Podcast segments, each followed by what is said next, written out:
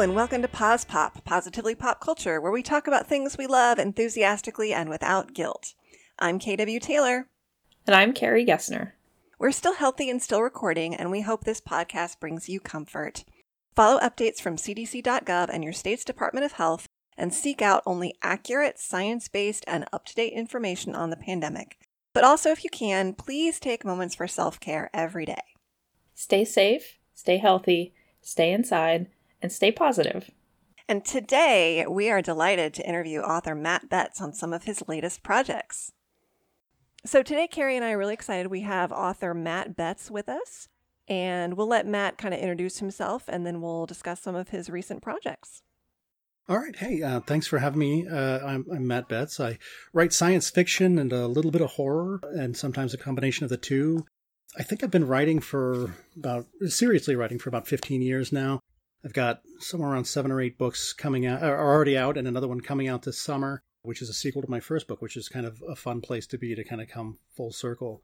I was just talking to somebody about that book, and it's a sequel to a book that came out in 2013. So we were kind of sitting there going, oh, it's been seven years already since that first one came out. It seems really weird.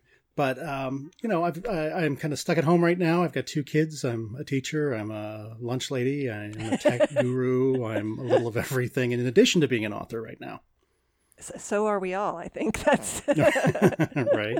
So you recently started participating with the Edgar Rice Burroughs universe. Um, you want to tell us a little bit about that project?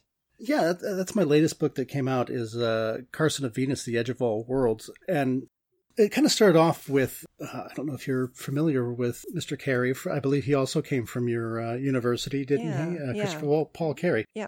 I, I, was introduced to him. Uh, we had sort of been in contact and didn't quite realize it earlier. Uh, he worked for another company, and I'd sent a, a writing sample looking to do some books for them. It didn't quite work, but when he started working with Edgar Rice Burroughs Inc., he remembered uh, my work and he reached out and said, "Hey, would you be interested in doing some pulp stuff? And would you would you want to come and work with you know, ERB Inc., which of course I said, yeah. And we started discussing ideas and we talked about uh, some of the other characters in the universe that, uh, or, you know, in the various universes that Burroughs wrote, uh, such as John Carter and Tarzan and uh, Pellucidar, which is sort of the center of the earth uh, as tales he told. And eventually we settled on starting this, uh, this whole new arc. We settled on this character called Carson of Venus. His name's Carson, Carson Napier and um, he's sort of this scientist and he wanted to go to mars and he, he built this rocket to go to mars and he didn't quite make all the correct calculations and ends up uh, crash landing on venus.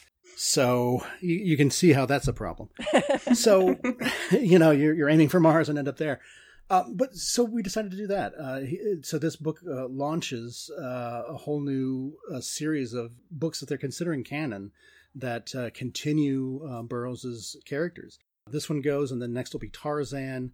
Uh, after that is John Carter, and after that is actually a whole new character who's introduced in my book. We'll have the fourth and fourth book in this series.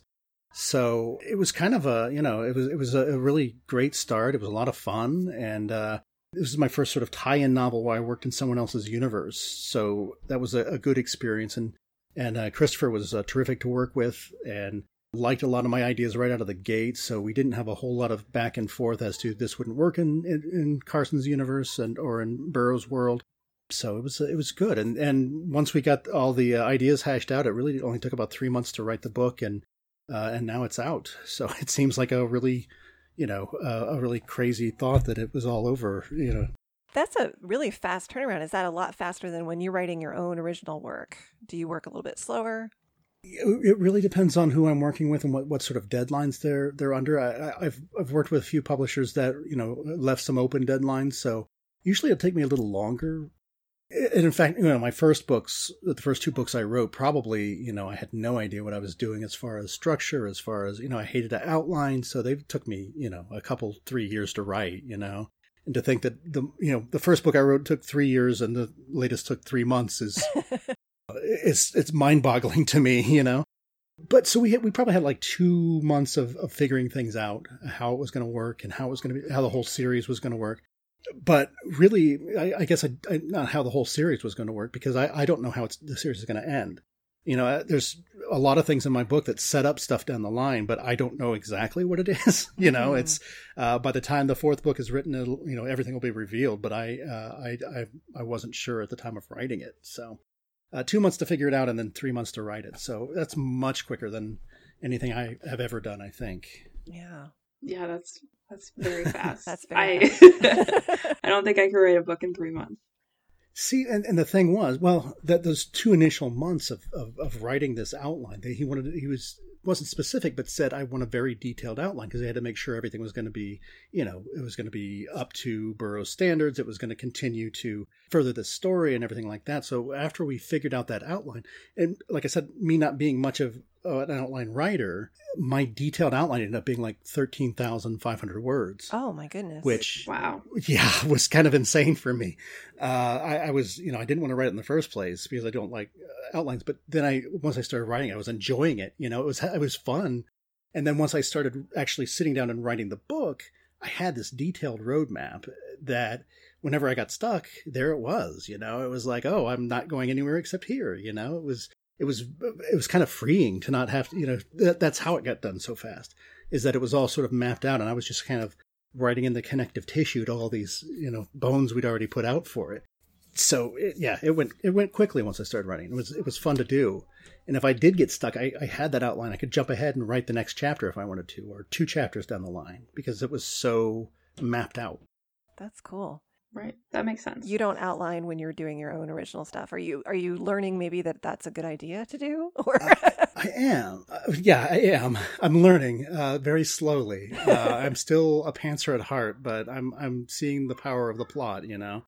This one the two books I wrote before this were for another publisher named uh, called Severed Press and I just had to pitch them and they wanted, you know, a basic synopsis. And I turned it into sort of a mini outline. It was probably half a page, maybe a page, but it was the same way. It was like, okay, I know what's coming next, maybe not as detailed.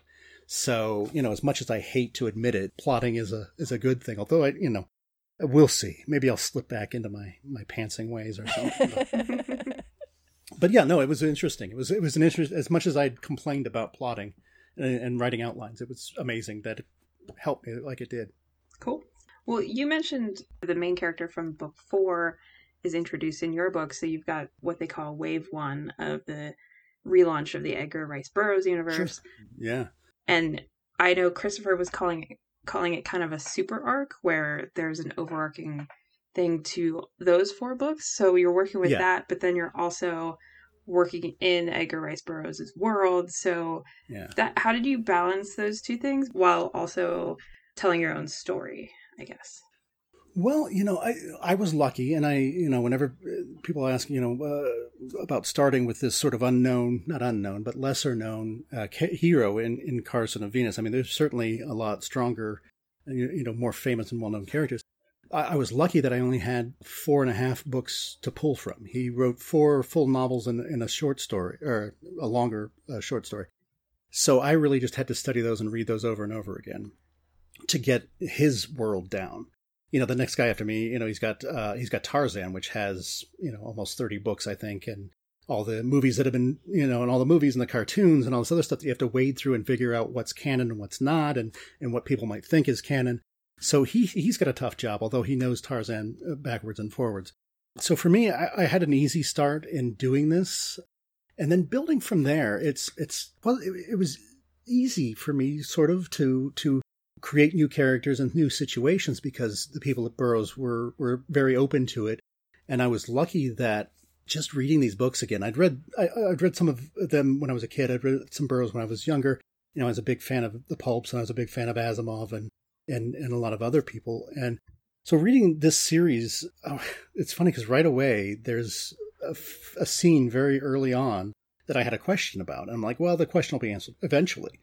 And so I read through these books and, and the short story, and I didn't find that answer. And I, you know, I read them again, you know, trying to get his his cadence of how he ty- how he writes and how he, you know, his language and stuff. And and as I went through again, this, this question just wasn't answered. So almost from the very first read of this book, I had an idea for this plot. And when I pitched it to Chris, he said, "That's that's that's terrific. That that that's you know, it never was answered. You're right, and it's it's not a huge thing, but I turned it into a, a bigger thing than it was. So they were very excited from the beginning and were not at all, you know, tough to, to work with. The only things that I had a problem with here and there were just getting his characters down, uh, making sure I've got them right so that newer readers would understand who they are and you know fans would uh, would say okay yeah that's how they would react or that's not how that you know you, you had to make sure you got it right for everybody mm-hmm. and I, I think we did but they really made it easy for me and and you know if I if I was suggesting something that wasn't going to work, they told me very quickly rather than letting me, you know, uh, sort of hang on that hook for a while. But it was it, was a fun job, and it was fun to go back and go on the internet and read, you know, newsletters from you know people that keep track of of Tarzan and keep track of other Burroughs stuff, and just to see how they reacted to Carson and how they, you know, how they uh, felt about certain characters or things that might have been left hanging, which the thing that I used wasn't even something that they had talked about, you know, leaving it hanging. So I was excited that I was giving them something new, but it sounds like uh, so far from the reviews that people kind of like what I've done with it. So it was fun. It was a blast. A little nerve wracking to make sure you're getting everything right, but otherwise it was fun. Cool. I have a, like a little bit of a process question. So the first Carson book came out in 1937. And I know right. that when I read books that are from that era now, which is not super often anymore, but you know, mm. you're surprised at how the the writing style and writing conventions change and and things like that. Things that we sort of writing now, there's certain ways that we treat plot or point of view or or trying to streamline our dialogue or, or something. So did you find that it was like were you asked to replicate Burroughs' style or were you allowed to make it a little bit more contemporary feeling. Well, they didn't straight out ask me to imitate Burroughs or imitate his style necessarily, but we wanted to. A, we wanted to make sure it stayed in the same point of view. Uh, this particular series was written in first person, so okay. uh, we wanted to make sure it stayed in first person, and we wanted it to be as seamless as it could be between that book and this book, so that if someone were to go back and read all those older books and uh, the, you know the original books and then read mine, that it wouldn't seem too jarring as far as the language and stuff, and, and, and, you're right. There were so many things that you know in writing or in you know when I when I was in you know in college they they told you not to do in your writing that you know in, in the pulps or in the in the you know the older sci-fi that they did frequently. You know, aside from just you know markers for your speech, he said or she said, as opposed to he you know he he shouted across the you know across the hall and you know you, a lot of things that are so much bigger than our language whereas you know we've seriously be considered a faux pas for a newer story maybe but to keep it in that same time and place that I did have to go back and I had to change a lot of my saids to something else. He exclaimed or he, you know, he uh, expounded or something just to kind of keep it the same. And and and really, it was at the end I went through and did a search for said, and I went through and said, okay, I can keep said in a few times, you know, and I can change this one, and this is a dangerous situation.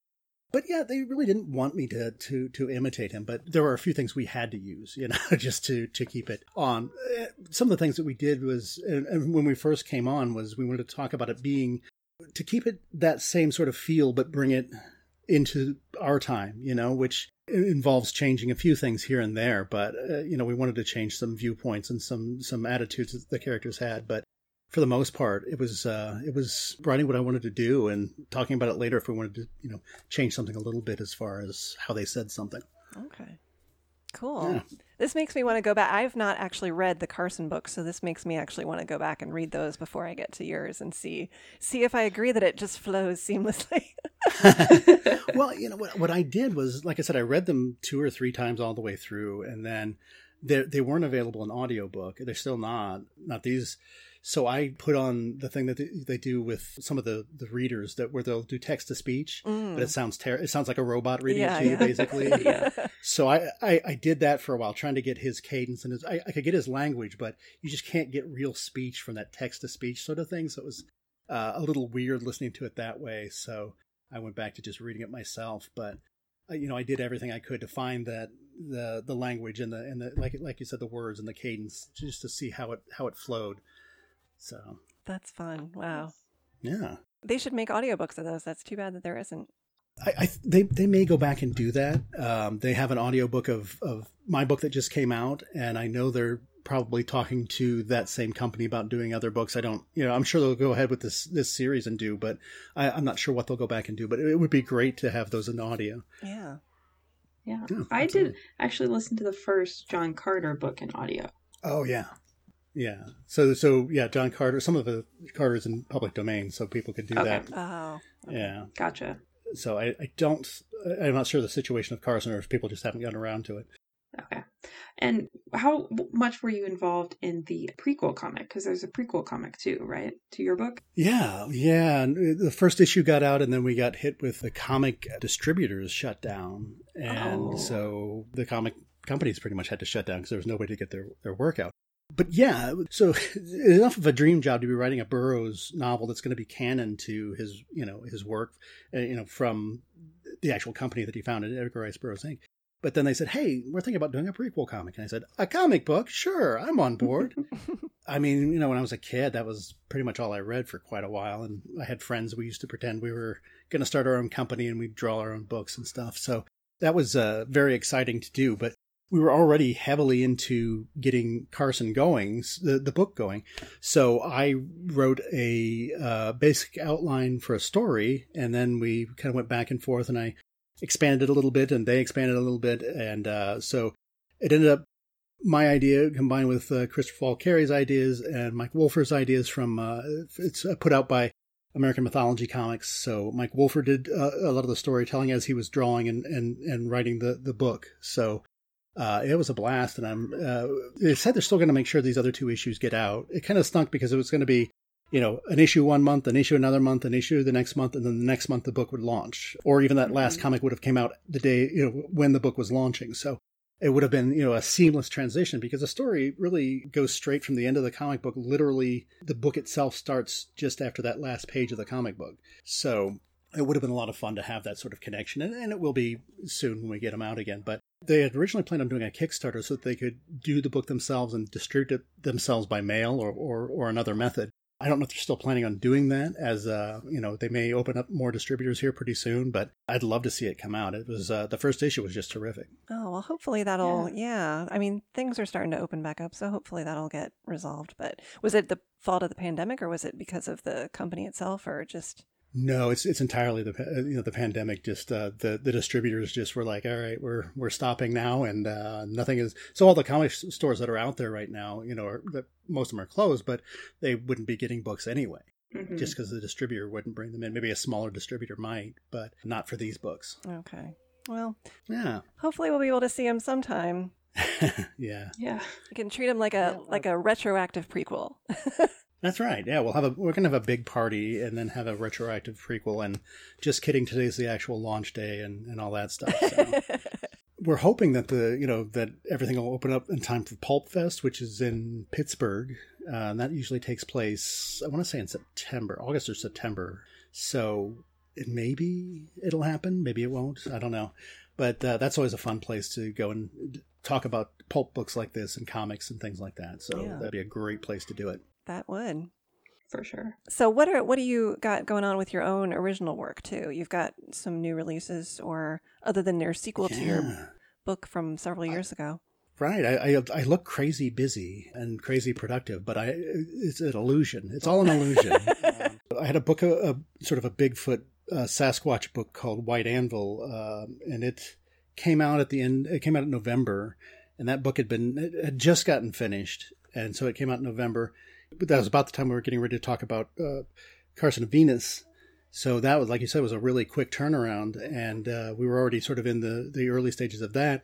And it came out in April, and then the sequel to my first book comes out in July, or at least that was the most recent plan. We'll see if that gets messed with because of the pandemic. But that book has literally been done for like a year and a half, maybe two. Oh wow! And it's just been finding, yeah, it's just been finding a a, a release for it. And we, they actually had originally talked about doing it in December. Well, a while back, we had talked about that.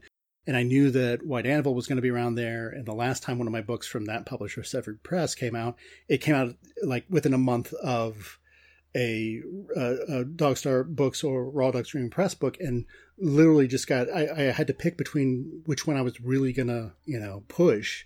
And I just didn't have the budget to go nuts on both of them, you know. And uh, the first one really got buried from Severed Press. So we kind of space them out a little bit. So now it looks like, oh, Matt's putting out a book every four months. You know, what is he, Stephen King?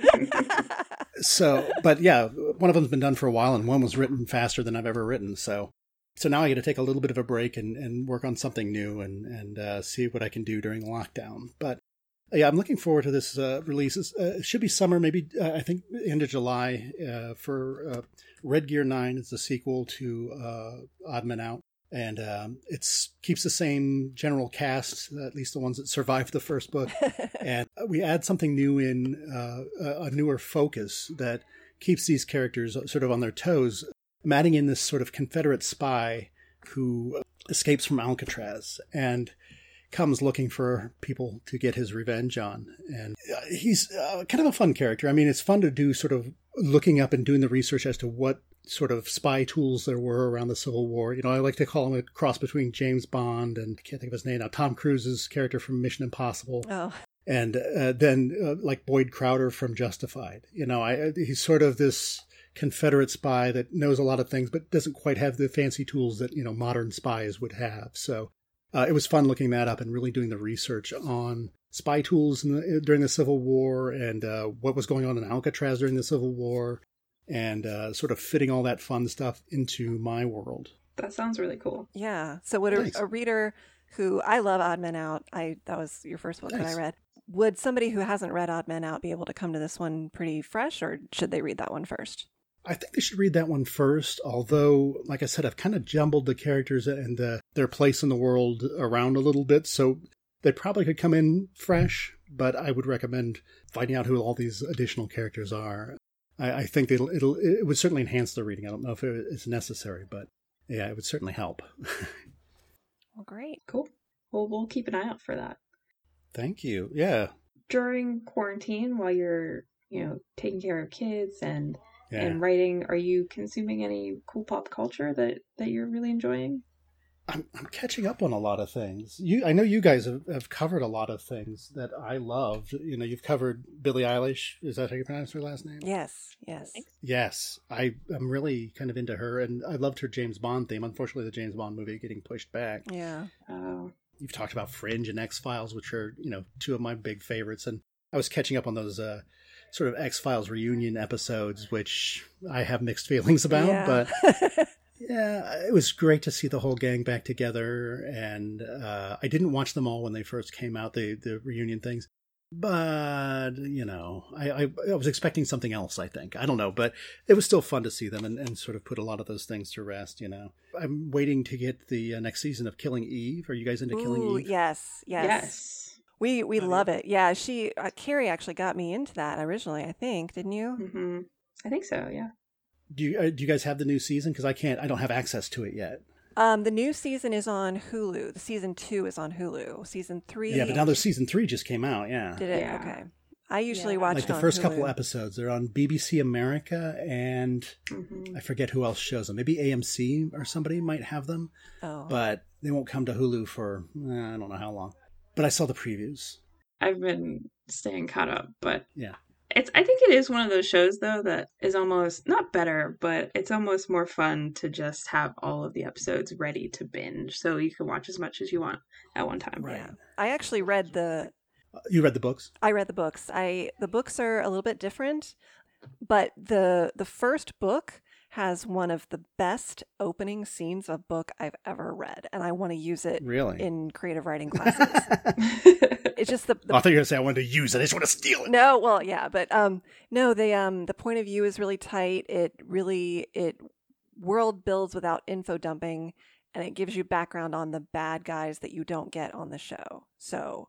Ah, it's yeah i don't i really only the first book is is recommended in, in my opinion but there is a second one and it's fine but yeah i think he really he really got what he needed to do in the first one right. i think there are three now actually are there three Ooh, yeah yeah season one of the show also benefited from Phoebe Waller Bridge writing it, and she's not writing season two or three. And I think I can kind of tell that. Um, mm-hmm. So yeah, mm-hmm. yeah. I, I, when I found out season two came out, I I was in Target or something. I saw it was on DVD, and I we grabbed it and started binging it immediately. And then I think it came to Hulu like a week later. so I didn't need to do that, but I I had to to check it out. So Uh, I'll probably end up doing the same for season three. Yeah. Yeah. Anything else I'm really binging? I'm not really binging anything. I'm catching up on some movies that, well, I Justified. Uh, I mentioned that earlier, Boyd Crowder, but I missed. It was one of my favorite shows, and then I missed season like the last two seasons, five and six. So I've been binging that on Hulu now, finishing that up, and then I also caught up on some movies that I thought I would love and just ended up hating. So oh, no. highly unrecommended movies. But you know, I, I, was watching a lot of pandemic type movies, or or more zombie apocalypse than pandemic, I guess. And uh, I was disappointed by a couple I picked up, but we won't even talk about that. Yeah, that's too bad though. Yeah, but yeah, we've you know we just got Disney Plus, so we hit Mandalorian. We're doing Clone Wars. Nice. So yeah, that's our big binge right now. Excellent. Excellent. Nice. Oh. Well, thanks. Anything you'd like to leave our listeners with as far as something that you highly recommend of your own work or maybe something that you're reading or recently read by someone else? Um, I, I haven't done a ton of reading recently. Unfortunately, oh. most of my the things I've been reading have been like process books and and like um, you know books about uh, marketing and and budgeting and you know really unfun stuff. Yeah. Uh, nothing I would recommend okay. really. um, as far as that. If I want to recommend something of mine, I think White Anvil was a lot of fun. It's a trapped in a in a tight space a sort of book where you know people fighting against the elements and these crazy creatures coming at them, and also having a couple other problems to deal with along the way. So it's kind of a it's kind of a good you know fantastic getaway grossed out kind of book i guess. So that sounds um, great. perfect for right now right? Yes. Read that. That actually sounds i actually that sounds really right up my alley so i think i may pick that up. Yeah. Oh and i thought of you the other day because i saw someone with a had posted a picture of the mothman with his uh, uh, pandemic mask on. Did oh, you see that? oh no i didn't. No i missed he, that. he has a yeah there's somebody had put an actual uh, mask on the statue of Mothman, and, oh. and, and, so I immediately thought of your book. that's wonderful. I think that's a great yeah. note to leave things on.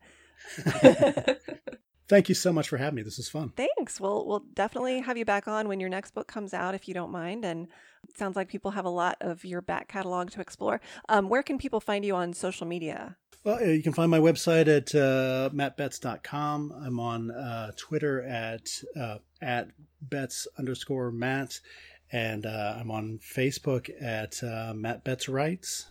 Great. Okay. Great. Thank you so much. All right. Thanks a lot.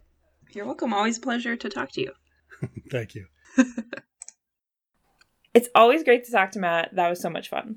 Absolutely, and we will we will certainly have him back soon to talk about some more of his projects as well as some pop culture stuff that he's been listening to and watching lately as well. For sure. Next time, we are going to talk about poetry with poets Erin Carlisle and Mary Soon Lee. Our theme music is by Joseph McDade. You can find me on Twitter at Carrie Gessner. And you can find me on Twitter at KW Taylor Writer. You can find both of us on Twitter at Pause Pop Podcast. And you can email both of us at positivelypopculture at gmail.com. Thanks for listening, and join us next time for another episode of Pause Pop.